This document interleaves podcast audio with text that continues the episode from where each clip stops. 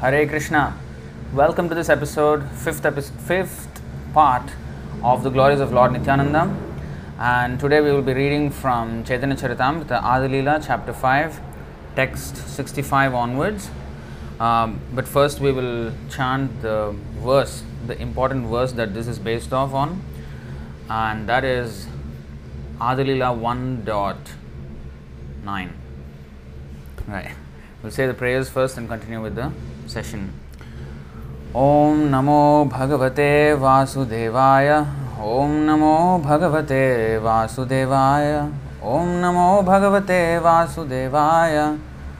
ॐ अज्ञानतिमिरान्धस्य ज्ञानाञ्जनश्लाकया चक्षुरुन्मीलितं येन तस्मै श्रीगुरवे नमः श्रीचैतन्यमनोभीष्टं स्थापितं येन भूतले, स्वयं रूपः कदा मह्यं ददाति स्वपदान्तिकम् वन्देऽहं श्रीगुरो श्रीयुतपदकमलं श्रीगुरून् वैष्णवांश्च। श्रीरूपं साग्रजातं, सहगणरघुनाथान्वितं तं सजीवं, साद्वैतं सावधूतं, परिजनसहितं कृष्णचैतन्यदेवं, श्रीराधाकृष्णपादान्, सहगणललिता श्रीविशाखान्वितांश्च। हे कृष्णकरुणासिन्धो, दीनबन्धो जगत्पते गोपेश गोपिकान्त राधाकान्त नमोऽस्तु ते। तप्तकाञ्चन गौराङ्गी राधे वृन्दावनेश्वरी वृषभानुसुते देवी, प्रणमामि हरिप्रिये। वाञ्छाकल्पतरुभ्यश्च कृपा च। पतितानां पावनेभ्यो वैष्णवेभ्यो नमो नमः। नमो विष्णुपादाय, कृष्णप्रेष्ठाय भूतले। श्रीमते भक्तिवेदान्तस्वामिनिति नामिने। नमस्ते सारस्वतीदेवे गौरवाणी प्रचारिणे निर्विशेषशून्यवादी पाश्चात्यदेशतारिणे जय श्रीकृष्णचैतन्यप्रभुनित्यानन्द श्री अद्वैतगदाधर श्रीवासादिगौरभक्तवृन्द हरे कृष्ण हरे कृष्ण कृष्ण कृष्ण, हरे हरे। हरे राम हरे राम। राम राम, हरे हरे। Welcome to this episode of Chaitanya Charitamrita. So we're reading from the glories of Lord Nityananda Prabhu. And especially um, the, the first verse about Nityananda Prabhu is Adilila 1.7 and it goes five verses 1.7 all the way to 1.11 so the 1.7 is the main one main main verse which summarizes the entire glories of nityananda prabhu. And 8 through 11 expand upon that seventh verse i mean the first verse um, so we have already done that um, first of those four verses the explanatory verses so it is about lord sankarshan in the heavenly and the spiritual world and now we are currently discussing the Mahavishnu, the first Purusha incarnation, Purusha avatar. Now, all this is very technical and it can be it can go way over the head sometimes.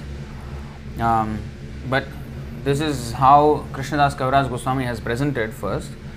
Uh, the way of his presentation is he presented the position of Chaitanya Mahaprabhu, then Nityananda Prabhu, then Advaita Prabhu, and then in this way establishing their positions and then explaining the pastimes so that we know their greatness. Just like in Bhagavatam, the 10th canto is about the pastimes of Krishna, but nine cantos are spent explaining the glory of Krishna, all the different expansions of Krishna, and finally the Samam Bonam, the, the complete personality of Godhead, Krishna, Sampurna Bhagavan.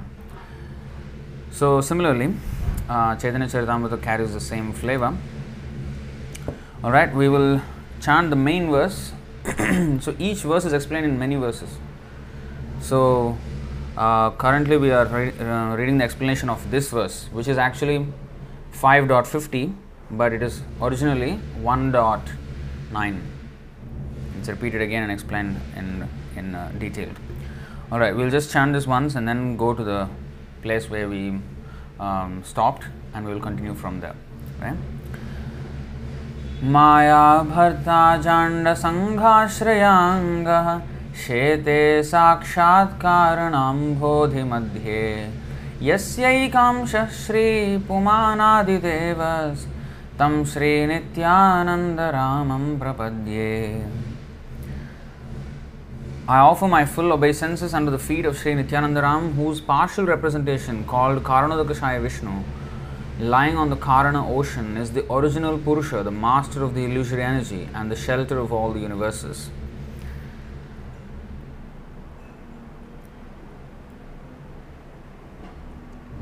So, from here we will jump all the way to 65 where we have stopped, and then we'll continue from there. So, if you remember, the potter, the potter's wheel, and the pot, that was the example which was like almost like the central theme of the last session, where the immediate cause and the remote cause we were discussing. Now, the immediate cause of a pot is a potter's wheel. That's what we immediately see.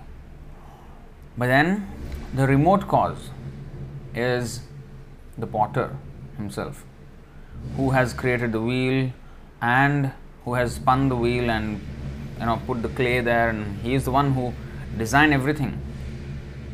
So he is the original creator but for us the immediate source of creation looks like the potter's wheel which from which the pot is coming out. So um, so these examples were, were touched upon and explained at length. So now today, see here, this is 64. Lord Krishna is the creator and Maya only helps him as an instrument, just like the potter's wheel and other instruments which are the instrumental causes of a pot. Yeah? 5.65 दूर purusha kare Maya te Avdhan Jivarupa Karena Adhan. The first Purusha casts his glance at Maya from a distance and thus he impregnates her with the seed of life in the form of living entities. so the first Purusha, we have three Purusha avatars. First is the Karanodakashaya Vishnu, from him come innumerable universes, and he enters into each universe again, and that is the second Purusha, that is Garbhodakashaya Vishnu.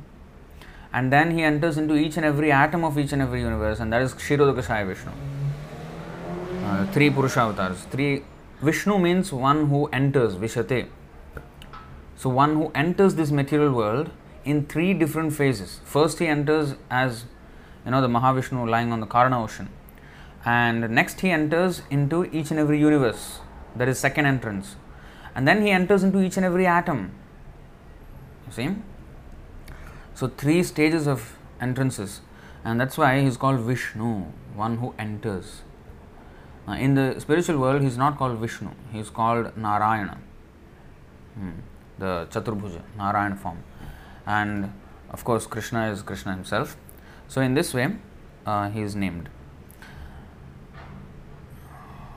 So, here it is talking about the first Purusha, the first entrance, the Karanodakashaya Vishnu. Second Purusha is Garbhodakashaya Vishnu. Third Purusha is Kshirodakashaya Vishnu. Right? So, every word we have to understand what it's talking about. एक अंगा भासे करे मायाते मिलन माया होते जन्मे तबे ब्रह्मांडेर गण The reflected rays of his body mix with Maya, and thus Maya gives birth to myriad universes. now, this also we have touched upon that he can um, impregnate just by his vision.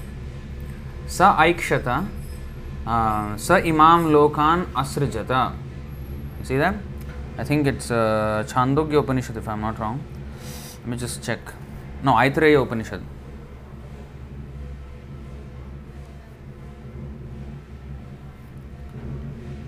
Okay, here it is. In the Adilila 7.12, 7.112 purport, you see, in the Prashna Upanishad 6.3 it is said Sa Iksham Chakre. He glanced over the material creation. Huh? In the Aitareya Upanishad 1.1.1 and 2 it is said Sa Aikshata and Sa Imal Lokan Asrajada. He glanced over the material creation, he created this entire material world. So by glancing, he impregnated. So, this is in a perfect uh, congruence with this particular verse in Brahma Samhita. Truth means it must be congruent across all scriptures. You know, uh, 533, I guess. No, 532. You see, Angani yascha sakalendriya vrittimanti. You see, each of his limbs of the transcendental figure possesses in himself the full fledged functions of all the organs. So, we in, in material world, everybody needs the genitals to procreate. He needs to use that sense only. He can't procreate with his eyes. He needs to use his genitals. So, that we are limited. So sometimes people say, "Oh, how can you limit uh, God? You know, by make, making a form, you know, which is like uh, so and so size and everything. How can you limit like that?" No, he may look limited. That is the power of the unlimited. That even despite being unlimited, he can, you know, present himself as, you know, within a certain dimension. If he's really unlimited, he should be able to do anything. And the other feature is, even though his body may look, you know, a certain size or a certain shape, occupying a certain space, he's not actually in this material world, and that's that um, is expressed by his this special feature that his body, every part of his body can do anything. Now here, in this today's verse, it is explained that he doesn't need genitals to procreate. Sa aikshata sa iman lokan asrajata. You know, Aitareya Upanishad. The, here it is said the reflected rays of his body. You're not even saying the, the glance. The reflected rays of his body, the, the light coming from his body, that has mixed with Maya and given birth. You see, even by the light that is coming out from his body, he can impregnate. This is the power of the Supreme Lord. Okay? Maya gives birth to myriad universes. The Vedic conclusion, purport, 5.66 purport. The Vedic conclusion is that the cosmic manifestation visible to the eyes of the conditioned soul is caused by the Absolute Truth, the personality of Godhead, through the exertion of his specific energies. Although in the conclusion of atheistic deliberations, this manifested cosmic exhibition is attributed to material nature. The atheists say that this cosmic exhibition, you know, they attribute it to material nature. They, they say, oh, nature has created this. But it is actually created by the Supreme Absolute Truth, Krishna Himself. It is just like a, a foolish man saying, or a child saying that the, the potter's wheel has created the pot. Uh, the potter's wheel, here in this example, is likened to the material nature, which is the instrumental cause of everything that we see. So, to say that Mother Nature is the cause, yes, but is that the ultimate cause, remote cause? No, it's the immediate cause. In, um, uh, what is that? Ingrediential cause, effective cause. Is that the correct? I think so. I think so. I'm not very sure about that. So, anyway, the ingrediential cause and the immediate cause both are still tools only in the hands of the Lord. Like the potter's wheel is a tool, and he has other tools also. But ultimately, the potter himself. So, the ingredients of the material world and the three modes of material nature, um, the Mahatattva mix with these three modes, mixes with these three modes and forms various varieties. All these are different stages in the process of creation, but all of them are just these tools immediate cause, the next immediate cause, the next immediate, and finally the remote cause, the original cause. Sarva Karana Karanam. Of all Karanas, Karana means uh, cause. Of all Karanas, of all causes, he is the cause. So that is called remote cause. Yeah? The energy of the Absolute Truth is exhibited in three ways spiritual, material, and marginal. These are the three broad categorizations of the energies of the Absolute Truth. Parasya Shaktir Vividhaiva Shruyate. Parasya means he has multifarious energies, um, but broadly categorized into three. There are unlimited number of subdivisions to each of these three. Okay? But for uh, general understanding, these three we can understand. So, what are the three energies? What is spiritual energy? What is material energy? What is marginal energy? The spiritual energy is Antaranga Shakti, which is exhibited in the spiritual world. Everything is spirit there. Spirit means living, it's a soul. So there are, it is full of souls only. There is no body in, in I mean material body there in the spiritual world. Now here we have a distinction. I am a soul. I am sitting inside the body, and then I have this body, um, which I am kind of wearing like a dress. So that's our uh, position in the material world. But in the spiritual world, everything is even the stones are not material in the spiritual world. Chintamani prakarasad masukalpa vriksha, they all are living. The air there is living, the water is living, everything is living there. So that is spiritual world. And material world, everything is dull, dead. Uh, it only appears moving because of the presence of the living entities which are imported from the spiritual world. We, we are the living entities imported from the spiritual world. Rather, we were kicked out from the spiritual world, to be very honest, uh, because we have gone against the Lord, and the Lord has given us a facility here, like a prison house, to for us to stay and for us to reform. And since we want to lord it over, so He has given us an inferior energy on which to lord over, because an inferior energy cannot lord over the superior energy. So, in the spiritual world, the Lord is the predominator and we are inferior to him. And that is our actual constitutional position. But we wanted to challenge the Lord and we wanted to be an um, independent uh, enjoyer. And that's why we were given the facility. All right, you be an independent enjoyer, try your best, good luck, see you. so he sent us here. So we tried our best. We were Brahma in the beginning, master of the entire universe. Sorry, that was a bike making a noise. So, in the beginning, we were um, master of the entire universe, and then slowly, slowly, we degraded all the way until we came to the worm in the stool, hmm. enjoying the stool. Um, so now, that is the living entities. So we are the marginal energy. What is marginal energy? Margin. Margin ri- lies at the boundary of this and this, anything, A and B. Like border. Border is the you know like countries have borders. So that is the margin. So we are marginal energy. That means what? We are half spiritual half material? No not exactly. We are kshetragnyakhya tatha para. We are also actually spiritual. But because we are so tiny um, we can be overpowered by either of the energies the spiritual or the material.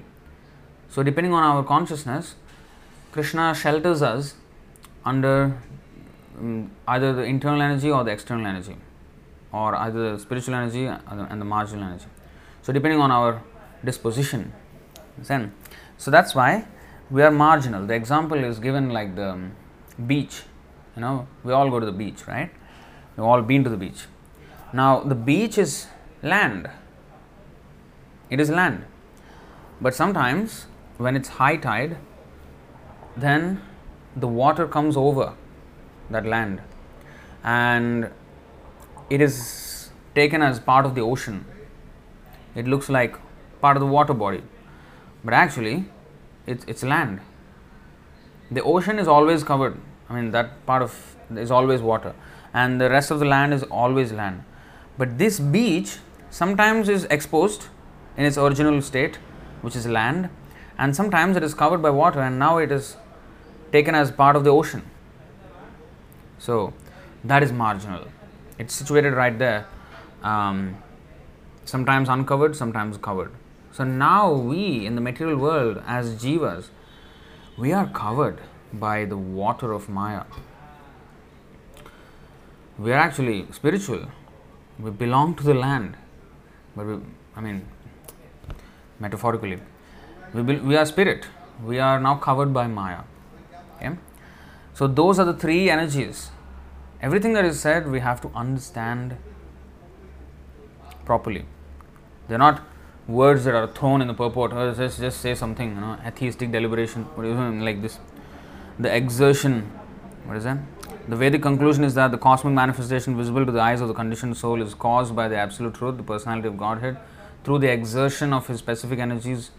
Although in the conclusion of atheistic deliberations, this manifested cosmic exhibition is attributed to material nature. Now, wow, what is talking? What is it talking about? We have to understand. So anyway, we try to explain it.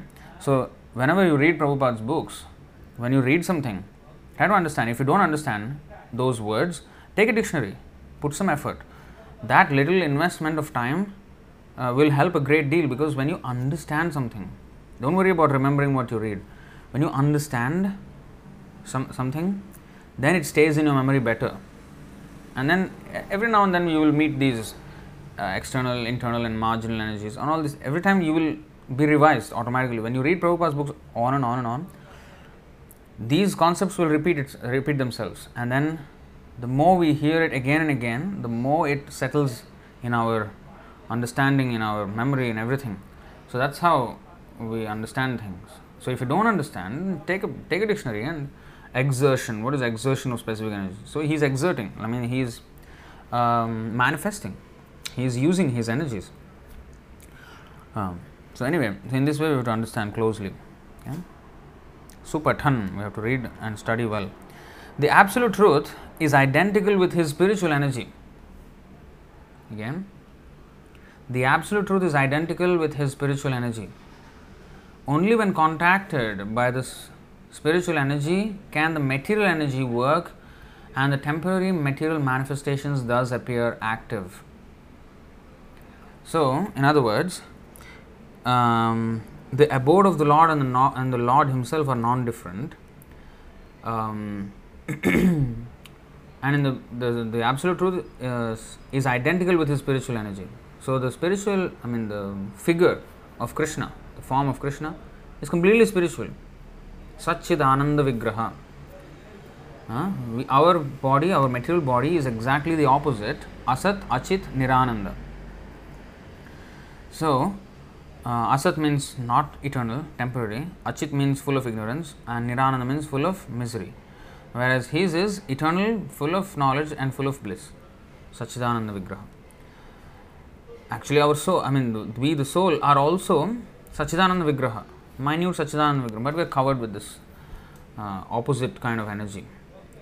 Now, the absolute truth is identical with the spiritual energy. Only when contacted by the spiritual energy can the material energy work and the temporary material manifestations does appear active and this is a conf- this is confirmed in the Bhagavad Gita 7.5 see अपरेयम् इतस्त्वन्यां प्रकृतिं विद्धि मे पराम् जीवभूतां महाबाहो ययेदं धार्यते जगत् You see, धार्यते utilized or exploited this material world. What is that? Besides these, these means the eight types of material ingredients, which is which was explained in the previous verse 7.4. Besides them, besides the material energy, the different divisions of material energy, O mighty armed Arjuna, there is another superior energy of mine, which comprises the living entities. We, we are those living entities, the superior energy of Krishna, compared to the inferior material energy. And we are, what is that? Who are exploiting the resources of this material inferior nature. We are exploiting this.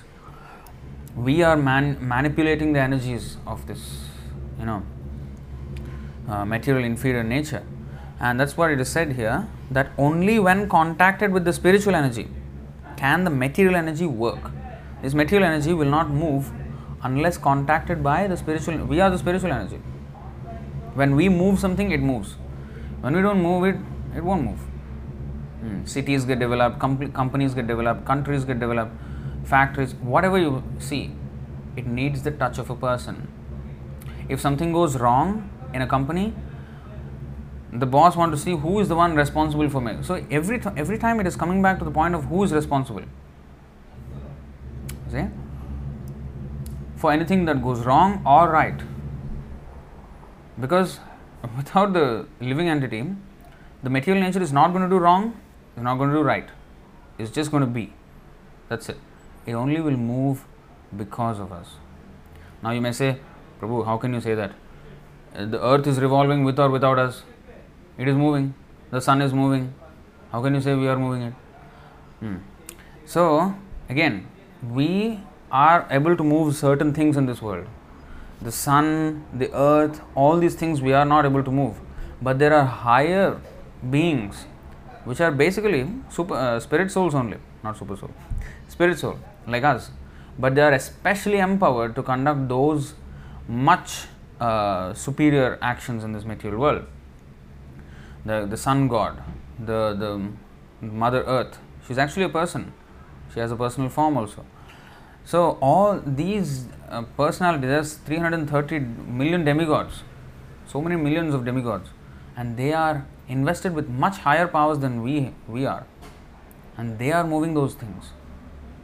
Uh, just like um, in a city, there are many pet animals cat, dog, and all that.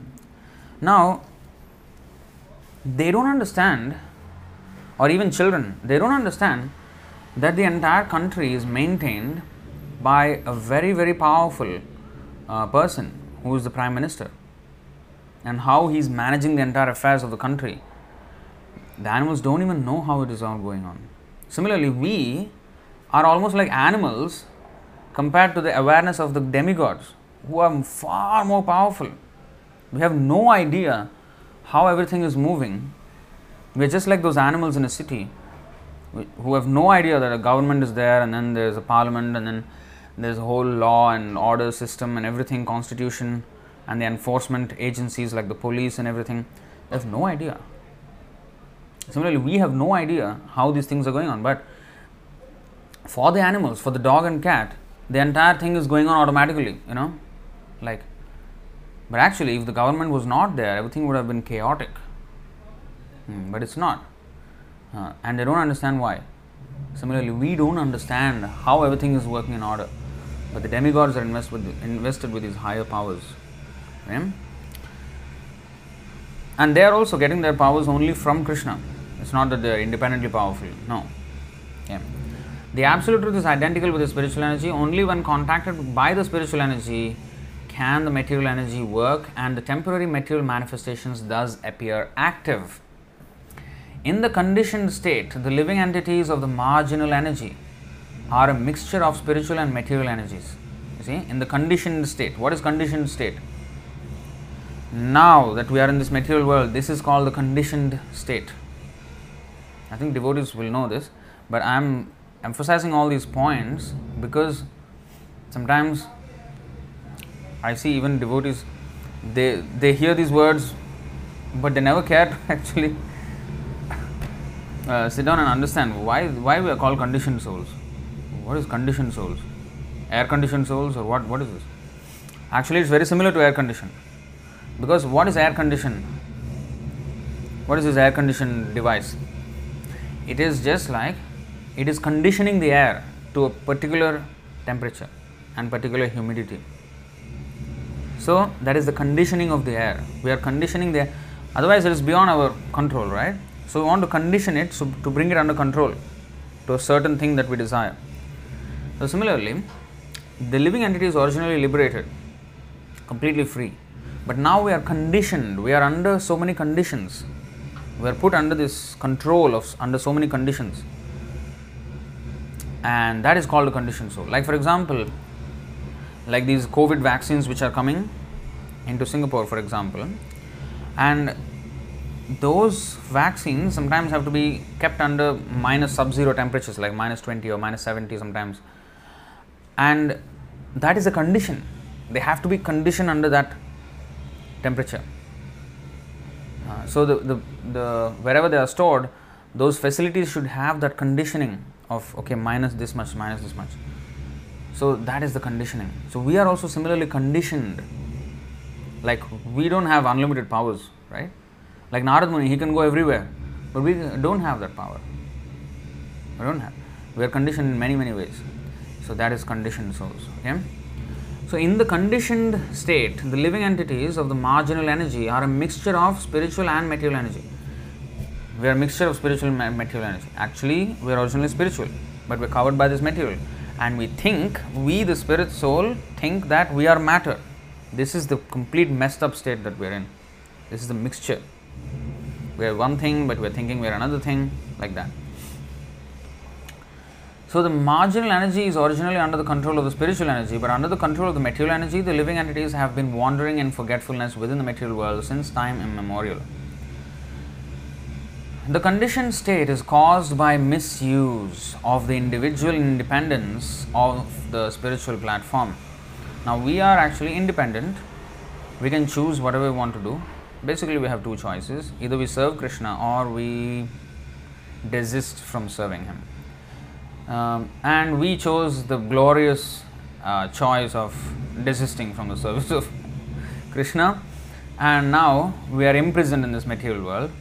And just like in the prison, there are so many conditions under which you can live, so many rules and regulations, so many punishments, so many. It's very, very uh, tightly conditioned our existence. We don't have freedom. So, similarly, we are imprisoned in this material world um, the conditioned state is caused by the misuse of the individual independence of, of the spiritual platform. For this separates the living entity from the association of the spiritual energy. We are separated from the spiritual world because of that misuse. But when the living entity is enlightened by the grace of the Supreme Lord or his pure devotee and becomes inclined to revive his original state of loving service, he is on the most auspicious platform of eternal bliss and knowledge. The marginal jiva or living entity misuses his independence and becomes averse to the eternal service attitude when he independently thinks he is not energy but the energetic. We are actually the energy of Krishna, but we think we are the possessor of energy. We want to be the lord of the energy. That is the energetic. Energetic means one who possesses the energy. But we are the energy of Krishna. We are not the energetic. See? Uh, that means we don't possess all the energy of the universe. No, He possesses, and we are one of the energies of Krishna. But we were stupid enough to think that we are energetic, and that created the whole problem. This misconception of his own existence leads him to the attitude of lording it over material nature. Material nature appears to be just the opposite of the spiritual energy. The fact is that the material energy can work only when in contact with the spiritual energy. See, our body can only work, for example, only when the soul is there. When the soul is not there, the body doesn't work. That's called a dead body. So, likewise, everything in this material world is the same thing. Originally, the energy of Krishna is spiritual, but it works in diverse ways, like electrical energy, which can exhibit the functions of refrigerating or heating through its manifestations in different ways. Here, another thing is said now. Now, they may be, we may understand energies as material, spiritual, inferior, superior, whatever, marginal. But actually, everything is coming from the Lord. Aham sarvasya prabhavo. Material, spiritual, and marginal energies, all emanating from Him. And therefore, everything is actually spiritual. But, according, just like the example is given here nicely, an, an electrical engineer he knows how to m- manifest or how to channel that same electrical energy to either make a refrigerator which cools or a heater which heats or something which uh, a light which gives light or a fan which spins the air um, it can channel to a computer and you can edit uh, a document or a photo or a video you can do live streams like this so, uh, the same electrical energy can be channeled and made into different different effects. Now, a live stream, the capacity to live stream and the capacity to cool looks completely look completely different from each other. But actually, they are coming from the same thing, electrical energy. And an expert electrician, he can he knows how to manipulate and channel and exhibit in different ways. So similarly, the material and spiritual energies of the Lord are originally the property of the Lord and it's the same energy, but he can manifest in different different ways. Like that. The material energy is spiritual energy covered by a cloud of illusion or Maya. So this is how it is de- Prabhupada defining here. The material energy is spiritual energy covered by a cloud of illusion or Maya. And when everything is used in the service of the Lord, that cloud of illusion is taken out and everything becomes spiritualized. You see, for example, a Bhagavad Gita is, is a book made of paper, made of seemingly material ingredients, but it uh, inspires us spiritually. So it is acting actually spiritually because nothing material can actually activate the spirit soul. In fact, the material body needs the spirit soul to activate the material body. How can the material book activate our spiritual life? How can that material thing can activate our spirit? It is not possible. It means, in other words, it is not material. Nothing material can inspire us spiritually. So, that Bhagavad Gita is spiritual. Actually, it is spiritual. But when it is not used in service of the Lord, it becomes material. Now, this live stream that we are doing, this is not um, material, it is spiritual because by listening to this, it's not uh, nothing about me, but it is the knowledge that is being shared here. And because we are discussing the topic of Krishna, this live stream may inspire or may enlighten some people. You see, spiritually. How can a material thing inspire spiritual? That means it is not material, it is spiritual. So, in this way, we have to understand everything. So, actually, it is spiritual, but when only when it is not used in Krishna's service, it becomes material.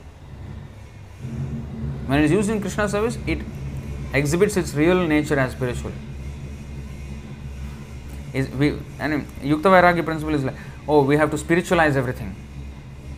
Actually, everything is already spiritual. We have materialized it. Now we have to remove that materialization concept and it will exhibit its spiritual nature. It's actually that way. So the material energy here it is said is spiritual energy covered by a cloud of illusion. What is a cloud of illusion? What is this cloud? the illusion, the cloud of illusion is that we think we are the owner. It is because of our illusion. The material nature is not under illusion. We are under illusion. We. And because of our illusion we see it as material. For a spiritual for a pure devotee he sees everything spiritual. That's why he is not concerned whether he goes to hell or heaven or liberated. He doesn't care. Because he's always in the spiritual world. That's why. Um, so that's the reason why a devotee does not ask for liberation because he's already liberated he's not under the control of material nature um, so, material energy is spiritual energy covered by a cloud of illusion or maya. Therefore, the material energy is not self sufficient in working. So, it cannot do anything by itself, the material energy. Krishna invests his spiritual energy into material energy and then it can act, just as iron can act like fire after being heated by fire. An iron rod is an iron rod it's not hot, it doesn't burn anything. It maybe can smash things, but it cannot burn things. But if it is put in the fire for sufficiently long enough, then it becomes hot and hot and red hot at one point. And then with if you touch anything with that iron rod, it will burn. So the iron rod acts like fire now in association with fire.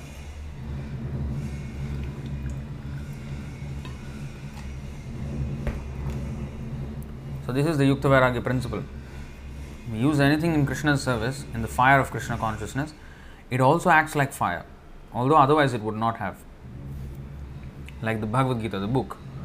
You cannot inspire spiritually any material thing, but when it is infused with Krishna consciousness, it acts spiritually, it doesn't act materially. The material energy can act only when empowered by the spiritual energy. Hmm? When covered by the cloud of material energy, the living entity, who is also a spiritual energy of the Supreme Personality of Godhead, forgets about the activities of the spiritual energy and considers all that happens in the material manifestation to be wonderful. See, he forgets about the activities of the spiritual energy and considers all that happens in the material world to be wonderful. He doesn't understand how actually everything, like scientists, they marvel at the number of stars and the expanse of space and the, the biodiversity on earth and you know they are enamored by the existence of various planets. They want to explore it. They find it very wonderful and exciting this whole material world. Although it's not a very exciting place actually. They're excited because they hope for something different, they hope for something better, they hope for something more more interesting than they can find on this planet. But ultimately, it's going to be the same thing. Uh, and we don't understand really how everything is. If we understand like this, as in Bhagavad Gita and Chaitanya Charitamrita Bhagavatam, we don't have to waste billions and billions of dollars trying to build spacecrafts and going to the all these activities that we see in the news, oh SpaceX or NASA or ISRO, which is the Indian equivalent of NASA. So Indian Space Research Organization. So all these you know space institutes, they're spacing out. I mean completely spacing out. You know in, in American language, American you know lingo, and spacing out means you're just wasting time. You know, just just what are you doing? So these space institutes are big time spacing out. So, because all that is unnecessary labor, they think this spiritual knowledge is not important and as the religious, uh, dogmatic people. But we have the knowledge by which we can save so much time and we know how to travel, especially to the spiritual world, which is a worthy destination. What is point in going to Mars or Moon? It may be glorified by a lot of people in this world, who don't understand the nature of this world. But we know from Bhagavad Gita what is the nature of this world. Ah, Brahma Bhuvanalokan Punaravartino Arjuna. From the topmost to the bottommost planet, every planet is a place of misery. So there's no point going into this or that planet. And this stupid um, reason that they give for why they have to explore other planets. They say, oh, it's a necessity, we will outgrow our planet, so we need another planet to live on and therefore it's creating like a um, um, extra residence for the human beings and therefore we need to explore so therefore we have to build these rockets they're trying to justify their childlike playing with these toys of you know spacecrafts um, and presenting it as something meaningful actually it's not it's stupid even if you find mars or whatever you cannot live there nobody can live there forget it it's not it's not that nobody can live there. There are people living there. But we can't live. We earthly beings can't live there. Yeah? And even if, say, for example, take 100% optimism and say we are able to live on Mars, still we are going to die, still we are going to go, grow old, still we are going to get disease and birth and rebirth. Same miseries. Why are you going there? Absolute waste of time. Completely waste of time. So we have to have this knowledge, and then, so these grand arrangements are based on a foolish idea. So, what is the use of doing grand, foolish things? Instead, better is to do something even not so grand but meaningful thing. Like our live stream, how many people are watching? Seven people at the moment. Seven people. Huh? But if you launch, a, I have seen um, NASA, uh, sorry, SpaceX, this Elon Musk, uh, there was one video which was like um, his you know spacecraft and then they came back and landed on earth and millions of people were watching like half a million or on on youtube and facebook another half or even 1 million live people were watching live these things and uh, the other day i think during lockdown yeah during lockdown actually last year um, the spacecraft i mean the space astronauts they were going to the International Space Station and they were launching. And it was a big event. And I saw how they were arranging the whole, it's a grand event. And um, when I saw it, there were 600,000 people were watching on YouTube live. And on Facebook, it was about 800 or 900,000 people watching live. Here, seven. so, that doesn't mean though that oh this is not important that is important we we give importance based on fame how famous that person is or how well known that person is or not only person or, or the activity is we give hype to unnecessary things because we don't know what is actually necessary. Like sports. So much hype. Basketball soccer cricket. So many people are dying fans of these sports, die hard fans. So, again, they're giving importance to something which is actually not important. In the grand scheme of things, in the whole aim of life of a human being, how important how important is uh, you know putting a ball in a basket? How important it is in the course of birth, death, old age, and disease, and in the after millions of years we have gotten this human form, and if we misuse it, we may go back to animals, and another millions of years we're going to spend there. And in the meantime, when we got this human form, when we, when we could actually solve the problem of life, we spent our time training how to throw a ball in the basket, or how to kick a ball into the goal, or how to you know uh, hit a ball with a bat and you know across the ropes and hit it for a six in you know or the bowler in a cricket he's trying to hit at the stumps. How important are these things in the grand scheme of life? They're not at all important. They are complete distractions complete distractions from the aim of human life. But we get infatuated with this thing. Just because millions of people are watching them uh, they think they are important. And we also buy into that. We also believe that. Oh millions of people are watching and therefore it is important. Billions of fools are watching something so what because just because millions of fools are watching something or you know considering something important it becomes important in the eyes of learned people. So we have to become learned. It is a symptom of Kali Yuga that they don't give importance to important things, but they give importance to things which are not important. Hmm. So, therefore, we have to understand everything in its proper perspective and be confident and convinced that Krishna consciousness is the only important thing in this world, and everything else is superfluous, everything else is unnecessary, it is anartha. Anartha means unwanted thing. Artha means something which is substantial, something which um, artha means goal, artha means the purpose, the purpose of life. Prema pumartho mahan. Our ultimate purpose is to achieve love of God and go back to Him. But anartha means something which is completely against that artha, opposite, anartha, which is not the purpose of life, which is not necessary in our life. It is completely unnecessary. It's it's a distraction. That is an anartha, anartha nivritti that has to happen. And as we develop Krishna consciousness, this anartha nivritti must happen. That means we have to identify what is artha and what is anartha.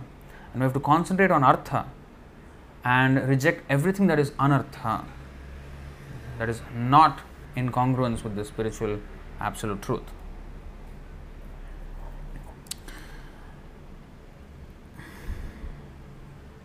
But a person who is engaged in devotional service in Krishna consciousness and who is therefore already situated in the spiritual energy can understand that the material energy has no independent powers. Whatever actions are going on are due to the help of the spiritual energy. So, a, a devotee knows everything. Like sometimes people ask, uh, Does a tree have a soul? Of course it does. How is a tree developing? Why am I saying that? See, a person engaged in full devotional service and who's already therefore in, situated in spiritual energy can understand the material energy has no independent powers. Whatever actions are going on are due to the help of the spiritual energy. So, if the tree is go- growing, he understands that it cannot grow on its own. It needs help from the spiritual energy, which is the soul. Unless the soul is there, the tree will not grow. So, of course, the soul tree has soul. And what is a dead tree then? Why doesn't it develop? What happened? the soul left. As simple as that. So, a devotee can see all these things. If something is moving, there is a soul behind it. Who is the soul? So, like that, he, he will know everything. The material energy, which is a perverted form of the spiritual energy, presents everything pervertedly, thus causing misconceptions and duality. Material scientists and philosophers, conditioned by the spell of material energy, suppose that material energy acts automatically. And therefore, they are frustrated like an illusioned person who tries to get milk from the nipple like bunches of skin on the neck of a goat.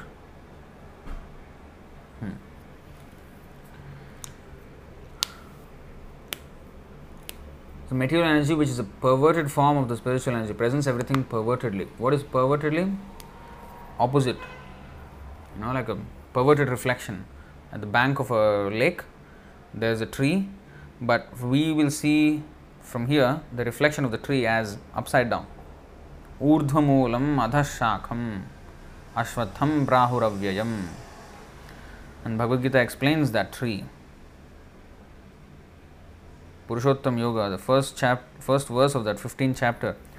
Shri Bhagavan 15.1 Urdhvamulam adhashakham ashwatham brahuravyayam छंदांसि यस्य पर्णानि यस्तं वेद स वेदवित् The Supreme Law, Personality of God had said, It is said that there is an imperishable banyan tree that has its roots upward and its branches down, and whose leaves are the Vedic hymns. One who knows this tree is the knower of the Vedas. So, this is the material tree, which is a perverted reflection of the spiritual tree. So, material scientists and philosophers, conditioned by the spell of material nature, suppose that material energy acts automatically. They think that material energy acts automatically, and therefore they are frustrated. Like an illusioned person who tries to get milk from the nipple like bunches of skin on the neck of a goat. As there is no possibility of getting milk from these bunches of skin, there is similarly no possibility that anyone will be successful in understanding the original cause of creation by putting forward theories produced by the material energy. Such an attempt is a manifestation of ignorance. Now, here, very clearly it is said now, scientists and philosophers they're trying to know what is this material world and how it all began and everything. They come up with theories like the Big Bang theory and stuff. Now, what they do not understand is the theory that they create is itself a product of Maya, material energy. The material energy is already there, illusory, and they are seeing it from a conditioned perspective. They don't see things as they are. We think we see things as, as they are, and therefore we say seeing is believing. If I see it, I believe it. But how can we believe our seeing in the first place? My point is, if I see it, I believe it. But how can I believe my seeing? I am seeing in a distorted way. Like the sun itself is so big, like millions of times the size of the earth, but we are seeing it as a small spot in the sky. Our eyes are deceiving us. It is not the truth. It is not a bright spot in the sky, it is a huge planet, millions of times the size of. The, we can't see that. We can't see it like that. Only from the textbooks we can understand, oh, it is far away, this, this, this. But how do we understand otherwise? Uh, so, our eyes, when we say seeing is believing, then if I see the sun as a small spot, I believe it's a small spot. Do I do that? Only a fool would do that. So a fool would immediately believe what he sees. We have to come out of this wrong understand wrong way of acquiring knowledge. We cannot simply believe what we see. We have too much belief in our seeing system when our eyes are itself defective. We have a defective instrument and we have full faith in that instrument that it will give us perfect knowledge. How come? How foolish we are. We think we are perfect enough that, you know, um, whatever we do or see or perceive is perfect. So, if I can see it, understand it, okay, fine, it's understood, it's good. We should not be so proud of our facility or our faculties that we have. We should understand that our position is entirely defective and we cannot see anything properly or hear or anything. So, therefore, um, these scientists they try putting forward so many theories, their theories are coming from their intelligence, which is contaminated by Maya. So, actually, these theories are themselves products of Maya, material energy. They don't actually clarify the truth, in fact, they confuse us even more. They only produce more doubts. For example, the Big Bang theory. How did they come up with that theory? Because they saw that everything is expanding, everything is moving away from each other, they've been observing the telescopes and everything. You know, the distances between you know something planet. They observe maybe some. Actually, they cannot observe much, but you know they've concluded, which is actually rightly so, that everything is expanding. Because from the seed of the universe, it actually expands. That is there. But uh, how much they can actually see? What expanding? What what what they can actually see? Anyway, they saw that okay, it's expanding. So that means in the past it was smaller and smaller and smaller and smaller. And one point in the past it was just a point which somehow exploded because in their understanding, if anything can expand, it can only happen because of something like an explosion. You know, like it sends shock waves, all the you know ripples of shock waves. That's the only example they have, you know.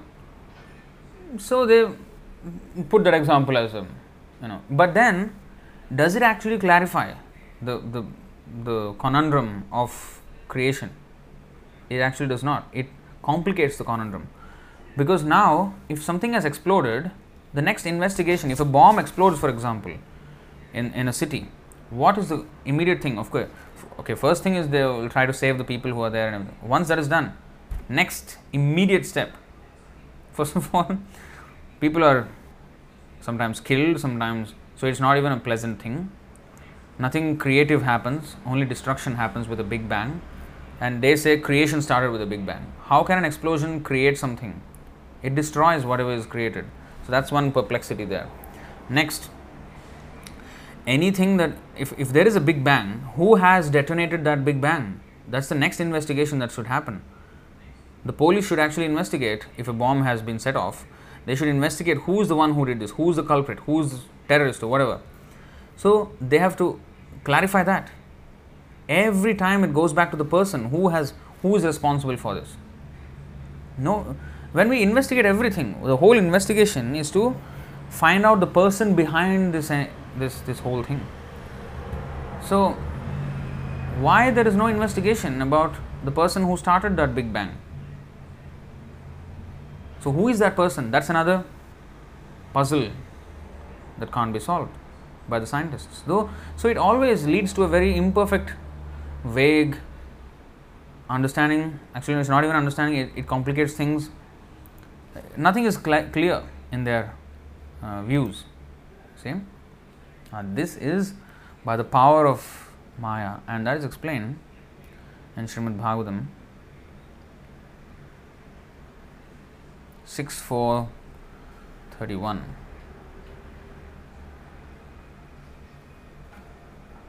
You see here, यच्छक्तयो वदतां वादिनां वै विवादसंवादभुवो भवन्ति कुर्वन्ति चैषां मुहुरात्ममोहं तस्मै नमोऽनन्तगुणाय भूम्ने Let me offer my respectful obeisances under the all pervading Supreme Personality of Godhead who possesses unlimited transcendental qualities. Acting from within the cores of the hearts of all philosophers and scientists who are like philosophers. So, acting from the cores of all of the hearts of all philosophers who propagate various views, he causes them to forget their own souls while sometimes agreeing and sometimes disagreeing among themselves. Thus, he creates within this material world a situation in which they are unable to come to a conclusion. I offer my obeisances unto him. See that? He is acting as Paramatma from the cause of their hearts and confusing them, clouding them with this material energy, Maya, and therefore, whatever theories or whatever seeming knowledge they have um, acquired about this material nature is itself a product of material nature, and that's why it's called in Bhagavad Gita Mayaya Apaharta Jnana, knowledge stolen by illusion. And it gives us a sense of knowledge, even though we are illusioned.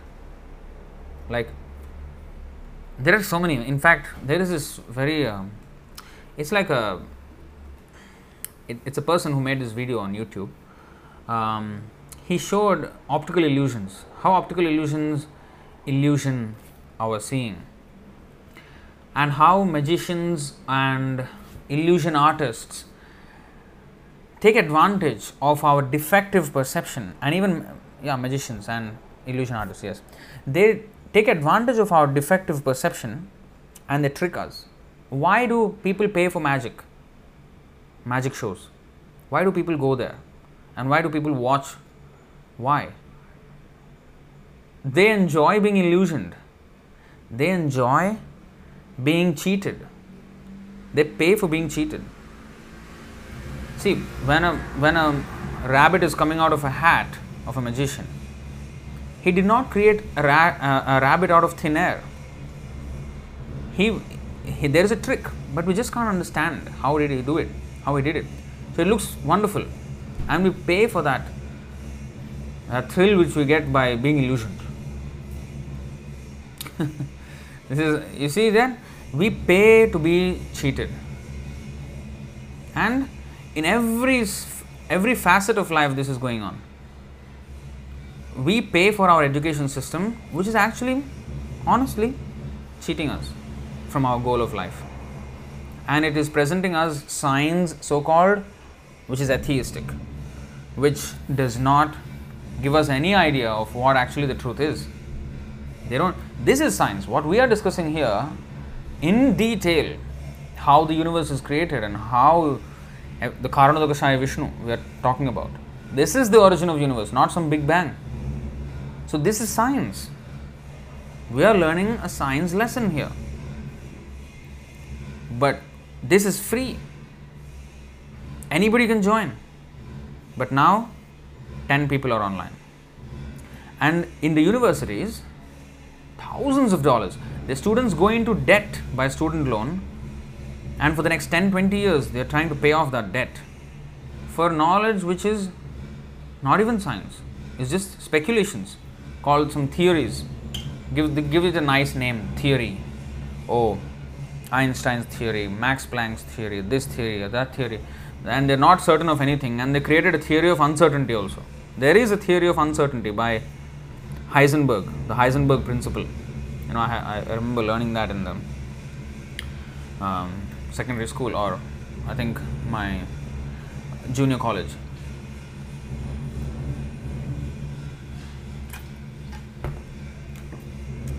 So, the uncertainty principle the Heisenberg principle. Some scientist Heisenberg he came up with this principle that actually uncertainty, you know, we are not certain about things. We don't know the position of the electron, the proton. What?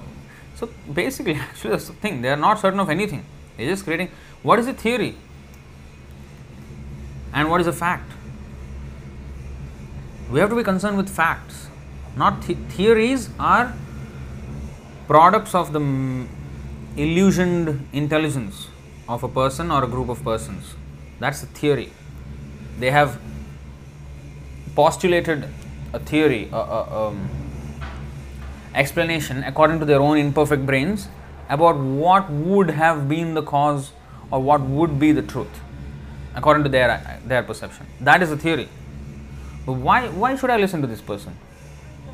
And not listen to the perfect person, God, who is presenting facts because He has created everything. And He knows best how it is created. And He's explaining us so that we can understand what He created. And why shouldn't we take that perfect source of knowledge? This is the stupidity of. And we pay for it. How much stupid we are. They are cheating us, fine. They are stupid, oh, they are rascals. We are also rascals. We are the ones who are fueling those rascals. Right? So, we have to become intelligent and understand that this is not knowledge. We are paying to be cheated. And nowadays, there are some, even in the spiritual so called circle, there are so many quacks, rascals, and complete nonsense, I mean, animals coming in the form of yogis, um, swamis, and gurus, and all these things. And people, they have millions of followers. It's just very, very frustrating to see that honestly. How much people are cheated and they pay to get cheated. And they these people have courses which are hundreds or sometimes thousands of dollars. And people go for them. But when we say free no. Free means it doesn't even cost a cent how cheap it is. That's how they see it. So maybe we should also start charging. Then people will pay ah this is something. Let's be honest. So we have to know from the Shastra, then everything becomes clear, you see. So as there's no possibility of getting milk from these bunches of skin, there is no, similarly no possibility that anyone will be successful in understanding the original cause of creation by putting forward theories produced by the material energy. They think they are coming with coming up with some theory. No, they are haunted by the ghost of Maya. Um, uh, what is that? পিসাচি পাইলে যেন মাতি ছন্ন হয় মায়াগ্রস্ত জীবের হয় সেই ভাবা উদয় this is by I think Pandit Jagadananda. He wrote in his book Prema Vivarta that Pishachi Paile Jena Mati Channa Hoy. Pishachi Paile, you know, a ghost, when it haunts someone, captures someone, then mati channa hoy our our mental position our psychological position is covered or taken over kidnapped by that pisachi that ghost. And we act in delirious ways. We act in weird ways chaotic ways.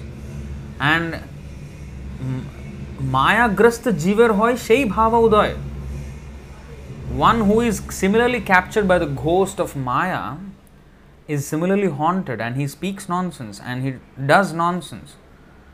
You know, that's why these so called scientists and all these materialistic people or so called gurus, swamis, whatever they are, if they are not repeating the word of Krishna, they are talking nonsense.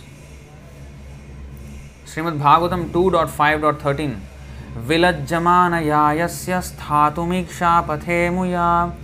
विमोहिता विकथन्ते ममाहम इति the illusory energy of the lord can not take precedence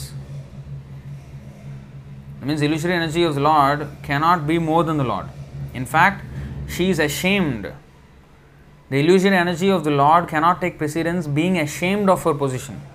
Because you see, just like a thief or a thief he thinks he's a big hero. Oh, he has cracked the code, he has robbed a bank or whatever.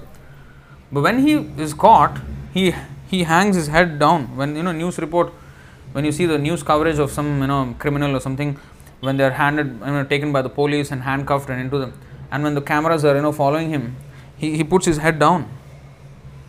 They are ashamed of their actually their actions. And Maya, the illusory energy, is similarly ashamed, although that is her service to make us into illusion. Her whole job is to cheat the people who are under her control and make them think they are very knowledgeable. Actually, they are fools. So her whole job is very condemned job, but that is her service. she has a service which is condemnable. It's like it's not a very um, proud thing to do to cheat somebody, right? But that's that's what she does. Therefore, the illusory energy of the Lord cannot take precedence, being ashamed of her position.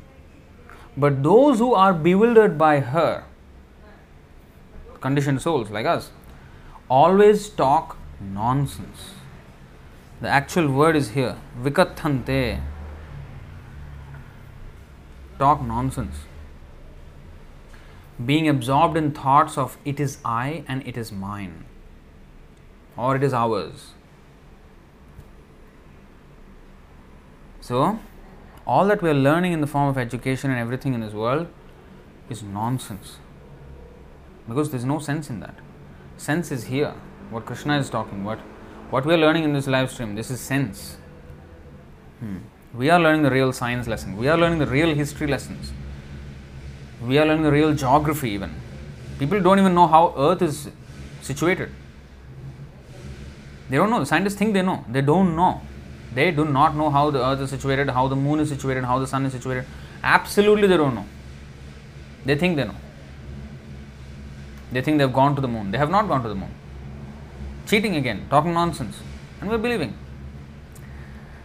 So, in various different ways, um, we are being cheated, and we agree to pay. You know, like there is a. Prabhupada gave that example of um, an exhibition where this man conducts a show. Hey, I'm going to make all these animal sounds. I'm going to bark like a dog. I'm going to meow like the cat. I'm going to moo like the cow. I'm going to roar like the lion. I'm going to, you know, do the sound of the insect, whatever that is, hum like a bird or whatever. So, if he makes a show like that and he imitates all these animals, people will pay for tickets and attend that show, or they will pay for their cable TV or whatever it is, or Netflix or whatever show, wherever that is hosted, and they will pay for it to watch it when it's a imitation of reality. When a person is imitating a dog, he, people pay for it. But there are millions of dogs barking every day. Nobody pays to see the real dog. They want to see the imitation of the dog. They want to see the imitation of the monkey, the lion, the, the bird, and everything. So they rather pay for imitation than the real thing. That's always the case in this material world. Hmm.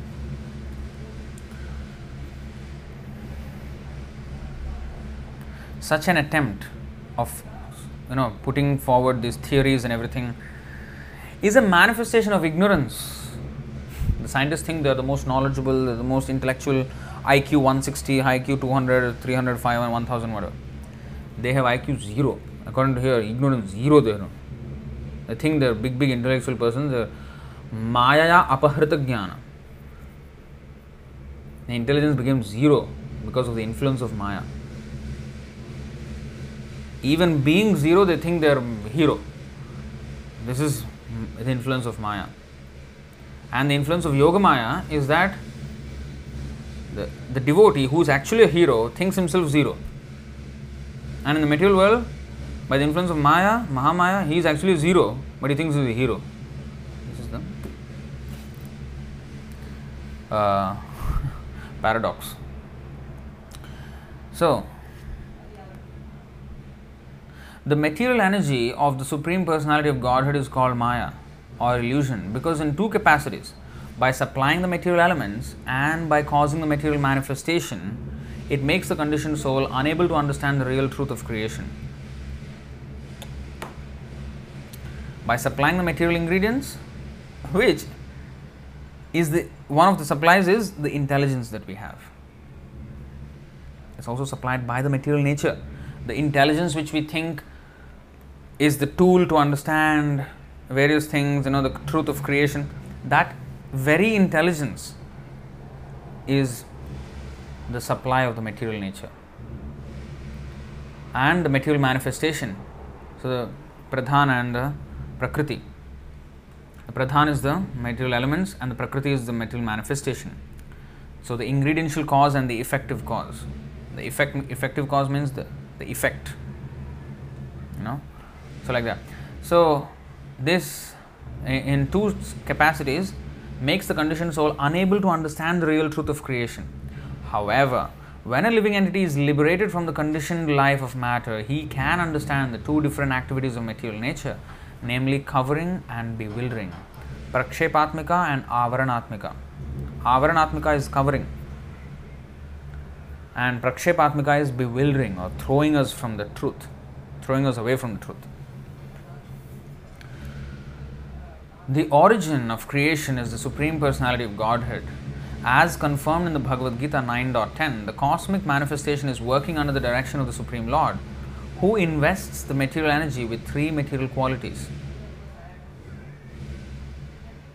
Agitated by these qualities, the elements supplied by the material energy produce varieties of things, just as an artist produces varieties of pictures by mixing the three colors red, yellow, and blue, which are the primary colors and then from mixture of these colors you get millions of colors. And with millions of colors you can draw paintings. You know and different kinds of paintings. The artist can draw so many things with colors with the three primary colors and then mix them in different permutations and combinations and you get all this variety. And with that variety you can create so many things. And you know in this way an artist produces variety. So, similarly, Krishna is the perfect artist with the mixture of these three modes. He, you know, brings forth this massive creation hmm. and very artistic. Same. Yellow represents the quality of goodness, red represents the passion, and blue represents ignorance. Therefore, the colorful material creation is but an interaction of these three qualities represented in 81, dif- 81 varieties of mixtures. 3 times 3 equaling 9, 9 times 9 equaling thus 81, thus equaling 81. Diluted by material energy, and actually 81 is just, you know, like 3 times 3, you get 9, and 9 times 9, 81, and 81 times 81, you can go on like through, to infinity. That's why we have infinite variety. See? Deluded by material energy, the conditioned soul, enamored by these 81 varieties of manifestations, wants to lord it over material energy, just as a moth wants to enjoy a fire. And what happens? Burnt to death. So we are being burned in the fire of samsara, the davanala, the forest fire of the material world, material energy, deluded, enamored, just like the firefly wants to, or the moth wants to enter the. He's enamored by the fire. He's attracted by the fire, by the brilliance of fire. So there, similarly, the material world appears brilliant and you know effulgent, but actually it's it's like the fire. The illusion is the net result of the conditioned soul's forgetfulness of his eternal relationship with the Supreme Personality of Godhead. When conditioned, the soul is impelled by the material energy to engage in sense gratification, whereas one enlightened by the spiritual energy engages himself in the service of the Supreme Lord in his eternal relationship. Krishna is the original cause of the spiritual world and he is the covered cause of the material manifestation. See that? Covered cause. Not immediately visible. Just like the potter is the covered cause of the pot. Not immediately, I mean, actually, he is visible. Like, for example, another Tesla car produced by Elon Musk. But you don't see Elon Musk in the factory actually producing the car and you know turning the you know nut and bolt and no, he's not doing all that. You don't find him there. He, but he, without him, this whole company is not working. He is the one calling the shots, but he has his diverse energies that he has delegated his powers to, and using those powers, using those you know uh, facilities, he is manufacturing these cars. So similarly, Krishna is the original cause of the spiritual world, and he is the covered cause of the material world. So just like the Elon Musk is like the covered cause of the Tesla car. He's not immediately there in that factory actually fixing the bolts and nuts, but he is the background of the entire manufacturing process. So, like that, he is both the leader, Krishna is both the leader and maintainer of the living entities who are called the marginal potency because they can act under the protection of spiritual energy or under the cover of material energy. With the help of the spiritual energy, we can understand the independence.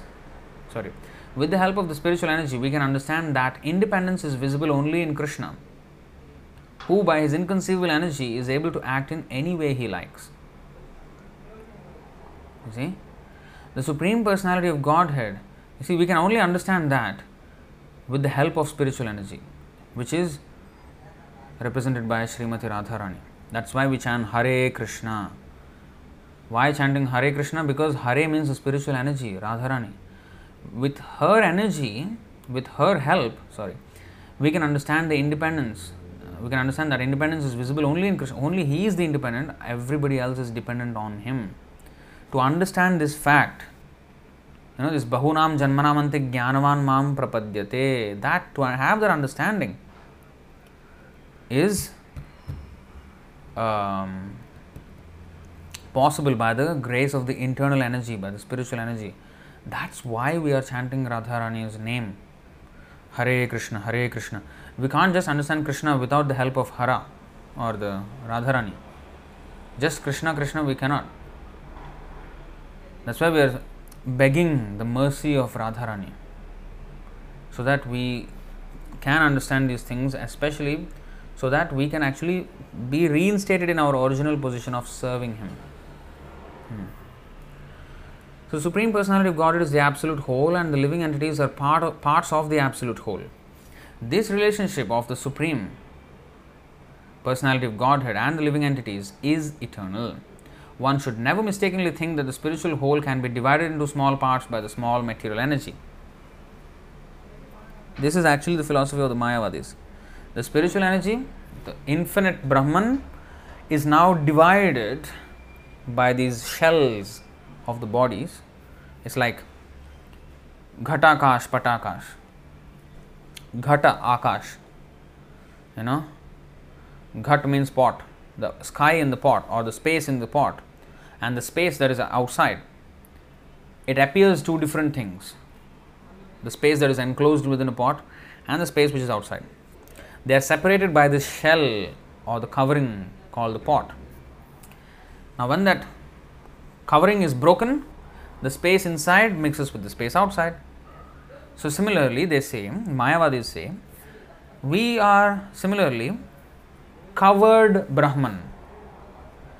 Our body is covering that Brahman, the part of the original unlimited sky of Brahman, impersonal Brahman, and the demigods may be a bigger pot.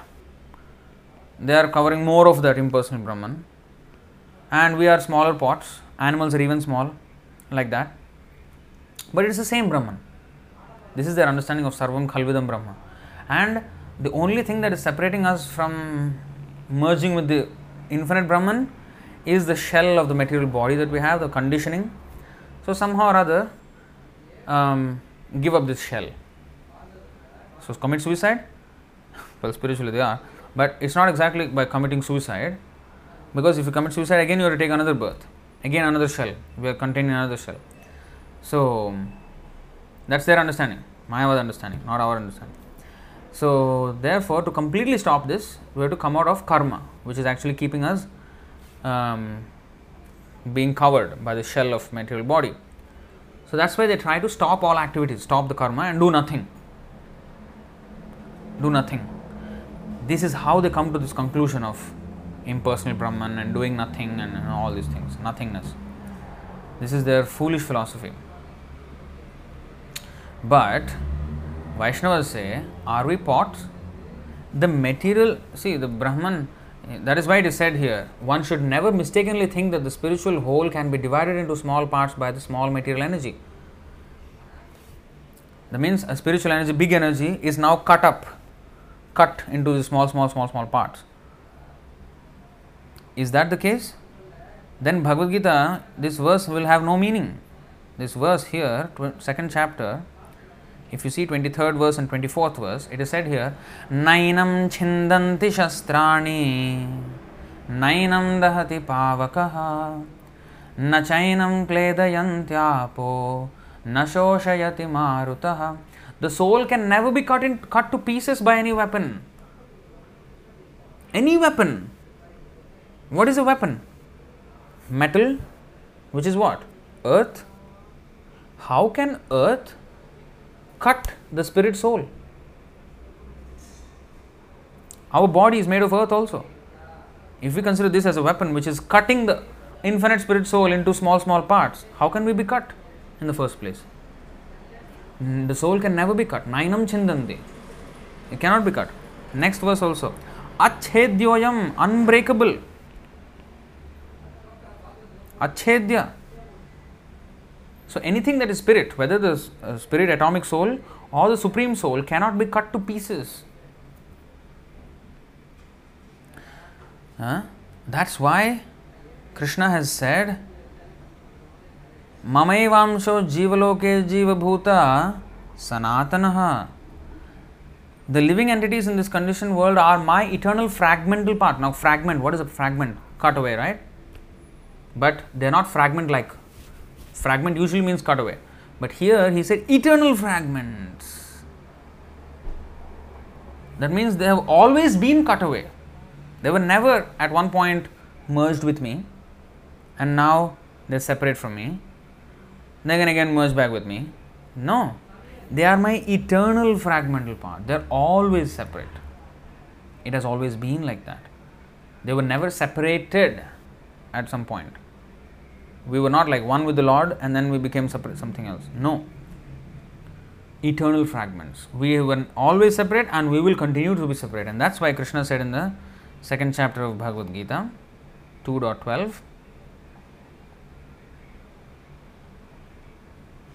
न त्वेवाहं जाधुनासं न त्वं नेमे जनाधिपाः न चैव न भविष्यामः सर्वे वयमतः परं never was there a time when I did not exist, nor you, nor all these kings, nor in the future shall any of us cease to be.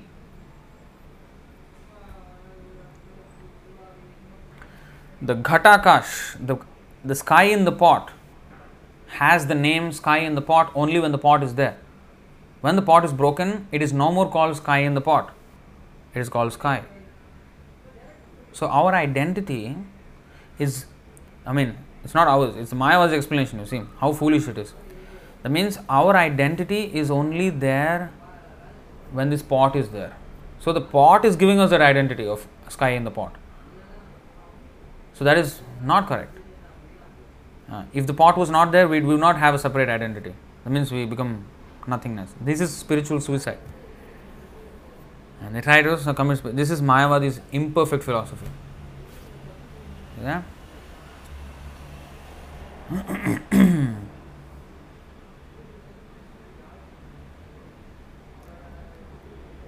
the Bhagavad Gita does not support. You see, one should never mistakenly think that the spiritual whole can be divided into small parts by the small material energy. the Bhagavad Gita does not support this Mayavad theory. Rather, it clearly states that the living entities are eternally small fragments of the supreme spiritual whole. as a part can never be equal with the whole, so a living entity as a minute fragment of the spiritual whole cannot be equal at any time to the supreme whole, the absolute personality of Godhead. Although the Supreme Lord and the living entities are quantitatively related as the whole and the parts, the parts are nevertheless qualitatively one with the whole. In quality, we are one with the Supreme Lord. In quantity, we are different. Hmm. Like a drop of the ocean is salty, 35% salt, and the ocean also has 35% salt. So, quality wise, same. Quantity wise, micrograms of salt and tons and tons of salt. So, that's why sometimes, sometimes people ask why why we are here in the material world. If everything is so good, then why we are here? In the spiritual world, everything is so good. Then why we come to this material world? Why did Krishna send us? No, he did not send us. We misused our independence because we are part. We are qualitatively one with the Lord. The Lord is infinite. So his independence is infinite. He can do whatever he likes. And we being only a part of that infinite Lord, we have the quality of independence because we're qualitatively one with Him, but our quantity of independence is very small. We have only two choices either we can serve Krishna or we choose not to. That is the choice we have. So, and we took the wrong choice, and that's why we are being punished. So, it is our independence, it is our qualitative nature. You say, why Krishna allowed us to do it then? No, that independence we have. Otherwise, if we don't have that independence, then we're not qualitatively one with the Lord. We are not part and parcel of the Lord. Right? So, by definition, we have the, the independence is part of our definition. That minute independence. And we could have used it properly, but we misused it. And that's why we are suffering. And that's why even finally Krishna, when he spoke the Bhagavad Gita, he said, Yathechhasi tatha kuru. Do as you please. So he still left Arjuna with the independence, but this time he armed him with knowledge and then reminded him of his independence. Now, with knowledge, he actually mm, uh, used his independence properly. He said, Karishya Vachanam Tava, I will do whatever you say, Krishna. But before, because he was in ignorance, he misused the independence. So, the independence is never taken away, but the knowledge or the lack of it thereof uh, creates our situation where we use or misuse our independence. With knowledge, we use our independence. With ignorance, we misuse our independence. See? so, Krishna, what Krishna does is he helps us with knowledge. He does not take away their independence. But a person in knowledge, Jnanavan, Mam Prapadyate, he voluntarily surrenders his independence to the Lord. Bhavantamevanucharanta charannirantaram prashantanishesha manorathantaram. Bhavantam, evanucharan. Yes. This verse by Yamunacharya, Madhyalila 1.206. भवन्तमेवानुचर निरन्तरः प्रशान्तनिःशेष मनोरथान्तरः, कदाहमैकान्तिकनित्यकिङ्करः सनाथ जीवित सनाथ जीवित अनाथजीवितम्। Anatha means orphan I don't want to be an orphan I want to be sanatha I want to be protected I want to be sheltered by the lord I want him to be my natha Anatha means I have no Lord. Natha. No protector, no guardian. I don't want to be like that. I don't want to be an orphan. I want to be Sanatha Jivitam. Praharshayishyami because then I can be happy, full of happiness. And Aikantika, Kadaham, when can I become your exclusive servant? What am I doing? Okay. Aikantika Nitya Kinkara. Nitya means eternal. Kinkara means servant. Aikantika means Eka. Eka means one. Aikantika means exclusive. Only alone to you, Krishna. When can I be like that? Instead of being a servant of this and this and this and this material things and material masters. So he's saying by serving you constantly, one is freed from all material desires and is completely pacified. When shall I engage as your permanent eternal servant and always feel joyful to have such a fitting master? I want to be a slave. I want, I want a master that is you, Krishna. I am now a slave to Maya, but I'm thinking I'm the big master. but actually, I want to become a slave of you, Krishna. Uh, I want to be under your protection. You see that? So, a person in knowledge voluntarily surrenders his independence to Krishna and I said, No, I don't want this. I want to be dependent on you.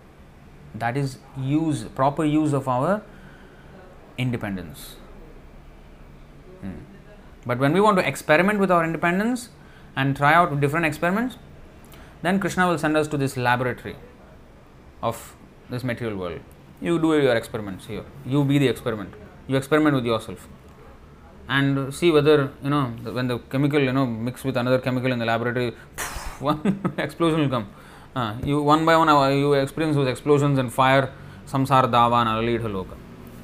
So you experience all those you know that's why a child is not a school student is not allowed into the laboratory without the um, guidance of uh, I mean, a lecturer or teacher or laboratory assistant right why? Because the child may mix something and then everything will explode and you will get injured.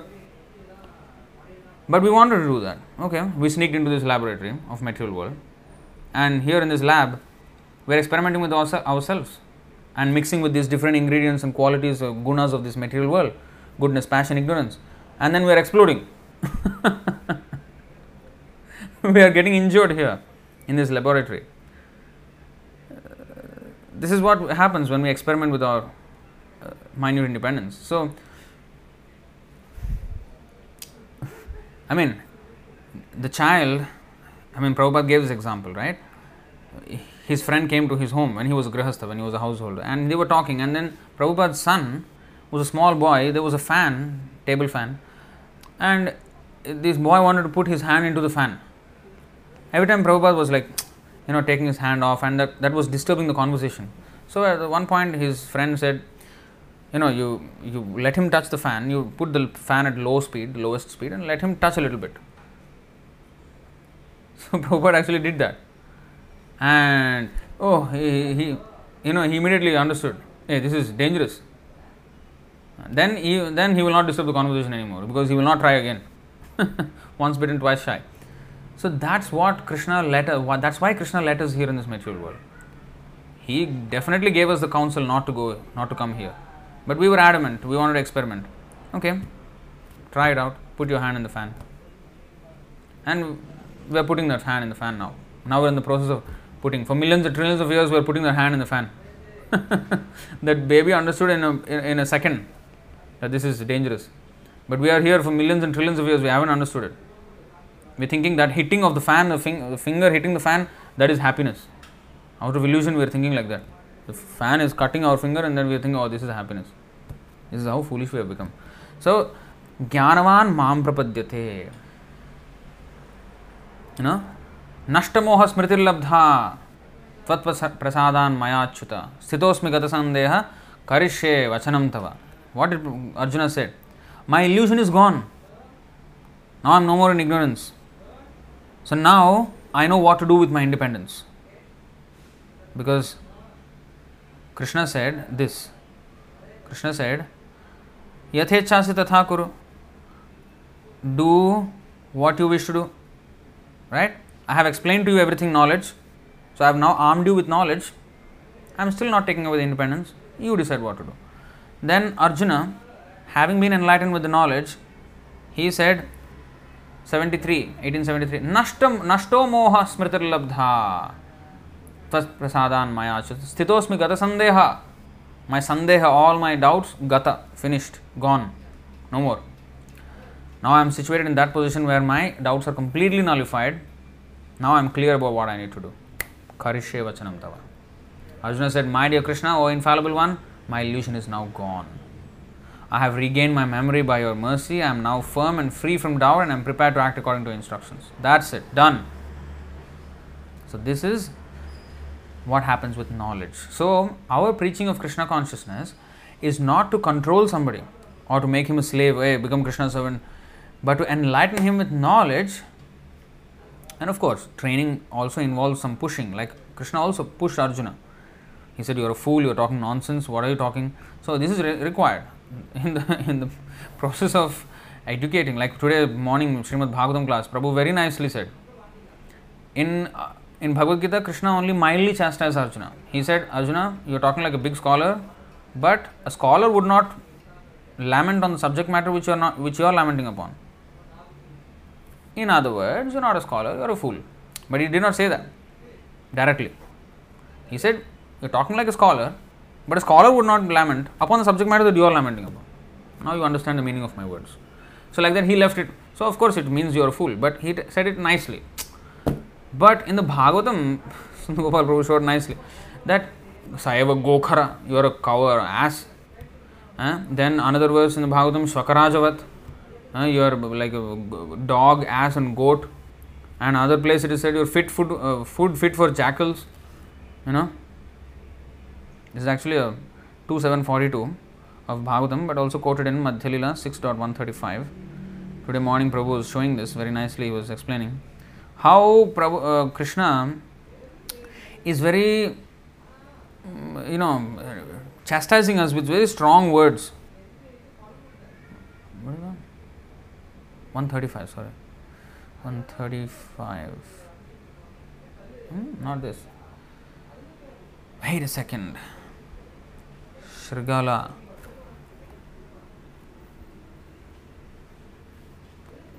Two thirty-five. Oh, six dot two thirty-five. Shriga, Shrigala. This is what I remember. Shrigala means jackal. Swashrigala bhakshiya. येषां स एष भगवान् दययेदनन्त सर्वात्मनाश्रितपदो यदि निर्व्यलीकं ते दुस्तराम् अतितरन्ति च देवमायां नैषां ममाहमिति धीः श्वशृगालभक्ष्ये A person who is in the wrong conception of life, thinking himself the body, when a person takes shelter of the lotus feet of the Supreme Personality of Godhead without reservation, the unlimited merciful Lord bestows his causeless mercy upon him. So, to one who has surrendered, he will bestow his mercy. Thus, he can pass over the insurmountable ocean of nescience. But the other one, the those who in those whose intelligence is fixed in the bodily conception, who think I am this body, are fit food for dogs and jackals. Not even saying that they are food for uh, they are jackals or dogs. They are food for j- food, jack- jackals and dogs. The Supreme Lord never bestows His mercy upon such people. And another word, another verse it is said they are like the worms. You know, worm. Uh, what is that verse? Um, what is the difference between 11, 13, 8? Yeah. No, that is Swakarajavat. No, that not 11, 13, 8. One second. Let me look at my own notes.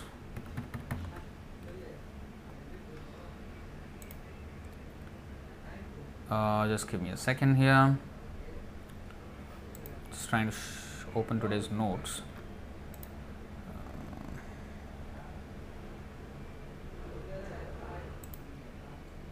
Uh, ah, 11 26 21. Okay, here we go.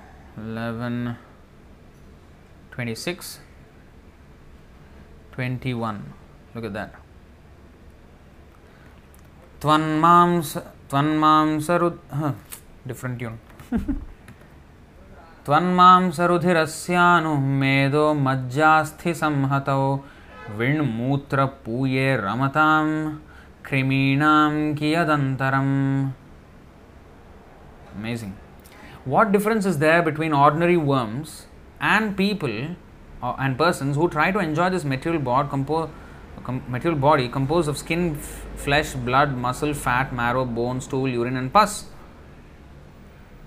Tvak means skin, mamsa means flesh, rudhira means blood, snayu, muscle, meda, meda means fat, majja, marrow, bone marrow, asthi, bone, osteoporosis, you know, osteo, everything that connected with the bone is osteo, right? That is coming from asthi. So anyway, samhatao, compose, vit, stool, mutra, urine, puye, pus, ramatam, enjoying. The worms enjoy all these flesh. You know, in our body there are so many worms, right? They are enjoying these things, and we are also enjoying this body, which is we see. Oh, man sees a woman. Oh, beautiful. What is that? The worm is also thinking, "Wow, this is beautiful pus. This is beautiful stool, beautiful mucus." That's exactly what it is, and we are also thinking the same thing. So that's why it is said, what difference is there between ordinary worms and persons who try to enjoy this material body composed of skin, flesh, blood, muscle, fat, marrow, bone, stool, urine, and pus? So we are compared to worms, we are compared to food for jackals, we are compared with ass, dog, goat. You know, this is very strong words, you know. so we have to understand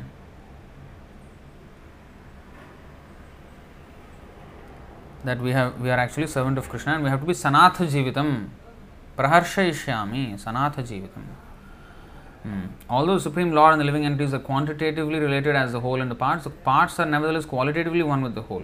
Thus, the living entities, although qual- always qualitatively one with the Lord, Supreme Lord, are in a relative position. Hmm. We are relative to the Lord. the Supreme Personality of Godhead is the controller of everything, and the living entities are always controlled. The Lord is not related to anything, He is Swarat, He is independent, but we are dependent. And when there is a dependency, we are dependent on someone, and that is becomes relation now. When we are when we have a dependency on someone, that is a relation. A person who is independent, he is not in a relation. Hmm. Like a man, if he wants to be dependent, then he will marry, then he wants a wife, then he wants to be dependent. He wants to depend on her for his, you know, daily life or whatever. So, because he wants a dependency, he enters into a relationship. So, when we have, and if he doesn't want any, you know, uh, dependency, then he can remain um, without any relation. He can remain brahmachari. So, uh, we by nature are dependent on the Lord. Hmm. And if we can understand that, then we don't have to remain dependent on any material circumstance. Now we are trying to be remain mater- dependent on the material circumstance. You see, um, like the um, monkey who is on a branch, but the branch itself is not stable. We are dependent on these things. Atma sainyeshu asatswapi tesham pramatta nidhanam pashyannapi na pashyati dehapatya kalitradishu. We become dependent. This is explained. Srimad Bhagavatam 214. We now consider ourselves dependent on, uh, we take as our shelter all these things. Persons devoid of Atma Tattva do not inquire into the problems of life, being too attached to the fallible soldiers like the body, children, and wife. Although sufficiently inexper- uh, uh, sorry, although sufficiently experienced, they still do not see their inevitable destruction. It's not, if I'm sitting on a branch of a tree and the branch is going to break, then I'll also fall down. How can I take shelter of a branch which is not stable? That's what we're doing. We're depending on false things, which are which are flimsy things. Huh. We should take shelter of the Lord, which is not flimsy shelter, which is solid shelter, concrete, like you know.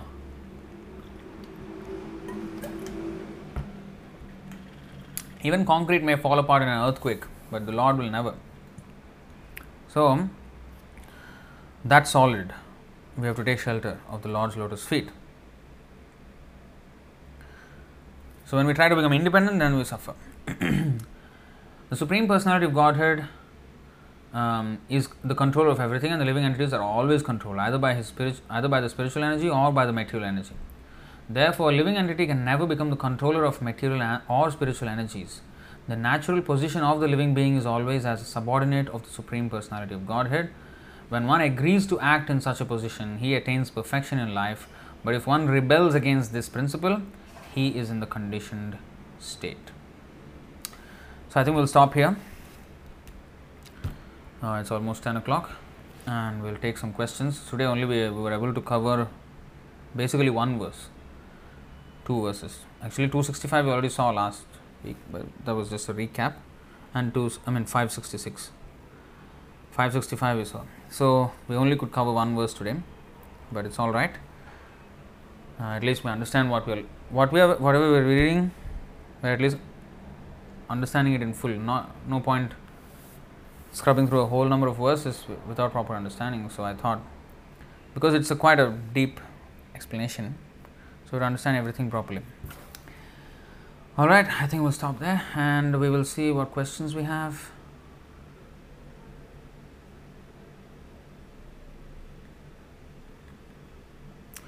Sunita Sharma Mataji. She's asking, Hare Krishna, please tell us again how Sadashiva is also involved when Mahavishnu creates the material worlds. Good question. So, actually, I recommend that you wait till Advaita Acharya's explanation, the, the chapter that is Advaita Acharya. There we will explain because Advaita Acharya is expansion or uh, he is incarnation of Mahavishnu and Sadashiva. So, basically, in very brief uh, explanation, Mahavishnu glances over the material energy and he is impregnating it. Um, the Shivalinga is actually nothing but the union of the genitals of Shiva and Parvati. That's why the Shivalinga shape is like that. You know, the, the base, that is the um, genital of, uh, representing the genital of Parvati, and the, uh, the, you know, this thing is the genital of Lord Shiva. So, that's what it actually represents, Shivalinga. So, that is the generating principle. So, they're the father and mother of the entire universe, Shiva and Parvati. so that Shivalinga is actually the, um, the impregnation of the material world with uh, by Mahavishnu. So that glance of Mahavishnu which impregnates this material world is transformed into Sadashiva.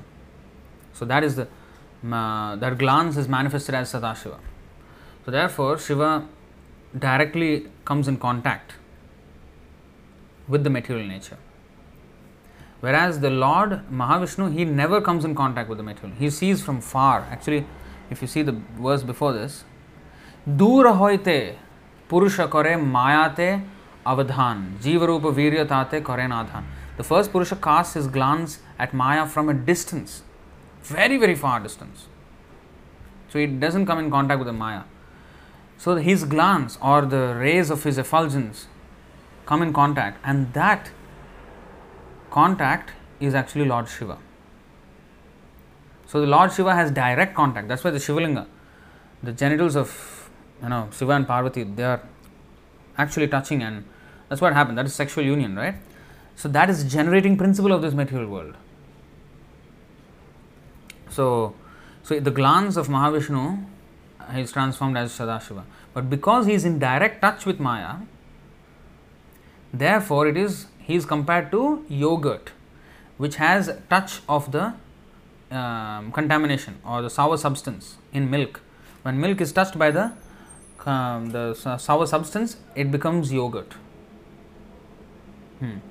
So that's why he's not the from milk you can get yogurt, but from yogurt you cannot get back milk. It's an irreversible process. So Sadashiva therefore can never be equal to Vishnu or Narayana or Krishna. Uh, he is a, a, um, um, expansion of Krishna, uh, empowered to directly deal with the material world.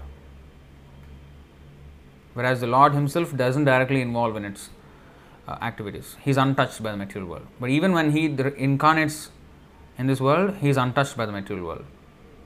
He comes with His own abode. He, everything, he, His associates are His all His devotees like that Hmm. Even if He touches the material world, it becomes spiritual. So He's never actually touching anything that is material. Because whatever He touches becomes spiritual. There is no material there. So he always deals with his material energy as separate, or always at a distance. That's why here also in the Bhagavad Gita, in the seventh chapter, fourth verse, भूमिराप अनलो वायुर्खम मनो बुद्धिरेव च अहंकारम इति में भिन्ना प्रकृतिरष्टधा Bhinna means separated energies, separated energies, separate from him, it's at a distance. You see? Earth, water, fire, air, ether, mind, intelligence, false ego, and all together these eight constitute my separated material energies. He's not together with him. So that together with the material energy is Lord Shiva.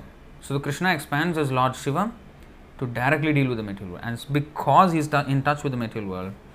Therefore, he's different from Krishna. Uh, he's not as um, you know sampurna as Krishna although he is very powerful and no living entity can equal Lord Shiva, a living entity can equal Lord Brahma if he wants, if he if he endeavors for it. But he, however much he may endeavor, he can never become Shiva. Shiva is completely on a different realm, can never be approached by, I mean, can never be attained by a Jiva. But at the same time, Shiva is not also the same as Vishnu. So this is the position of Sadashiva. We'll learn more about this when we're learning about the tattva of Advaitacharya.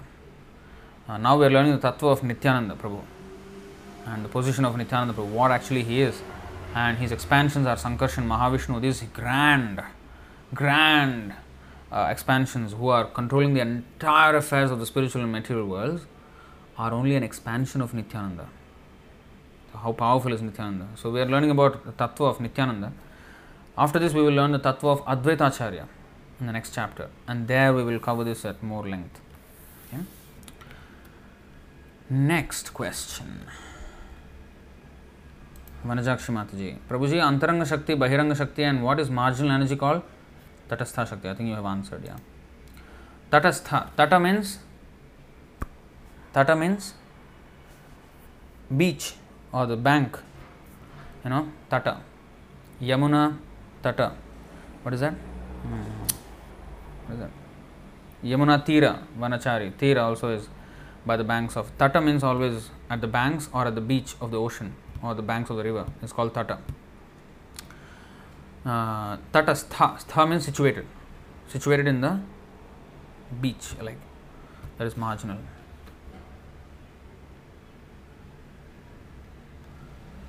हाँ यमुना तटचर गोपी वसनहर that सांग यशोमति नंदन ब्रजभर नागर बै भक्ति Vinod Thakur there it is Yamuna तटचर गोपी वसनहर so on the banks of the Yamuna he has stolen the go dresses of the gopis clothes of the gopis so that is Krishna so tat mean bank और the beach next question by again Vanajakshi mataji Blue represents ignorance, so a devotee should avoid dressing in blue colored dress, Prabhuji. Don't go into some other now. Of course, it is said in the Nectar of Devotion that one should not wear red and blue color in the temple. But Srila Prabhupada did not enforce this uh, rigidly. Don't worry about it too much.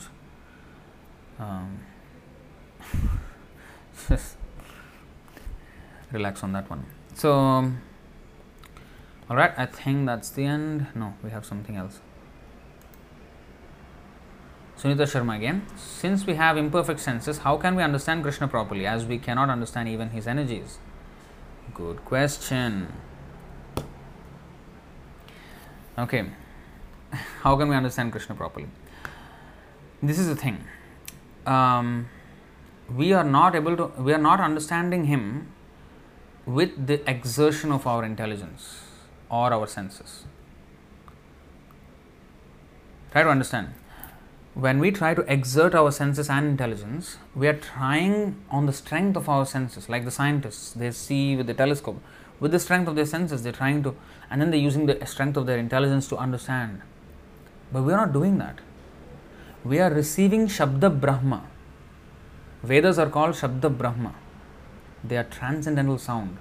We are not understanding with the exertion of our intelligence, we're just receiving the knowledge given by Krishna. And therefore, all seeming contradictions will no more puzzle us anymore because we accept the Lord as Achintya based on His own words. So, what we are doing is we are receiving knowledge from Krishna, and that's why it is perfect. Uh, That is the mercy of Krishna. That's why it is said, Athapite deva padambujadvaya prasada leshanugrihita eva hi janati tattvam bhagavan mahimno nachanye kopi chiran vichinman 10, 14, 29. This is said by Brahma. My Lord, if if one is favored even by a slight trace of your mercy, of the mercy of your lotus feet, he can understand the greatness of your personality. You see, he it's not said that he can understand the greatness because of his intelligence. No, Gajendra was not intelligent; he was a dull animal. Mm, Vanaras in the Ramayana were monkeys. How did they?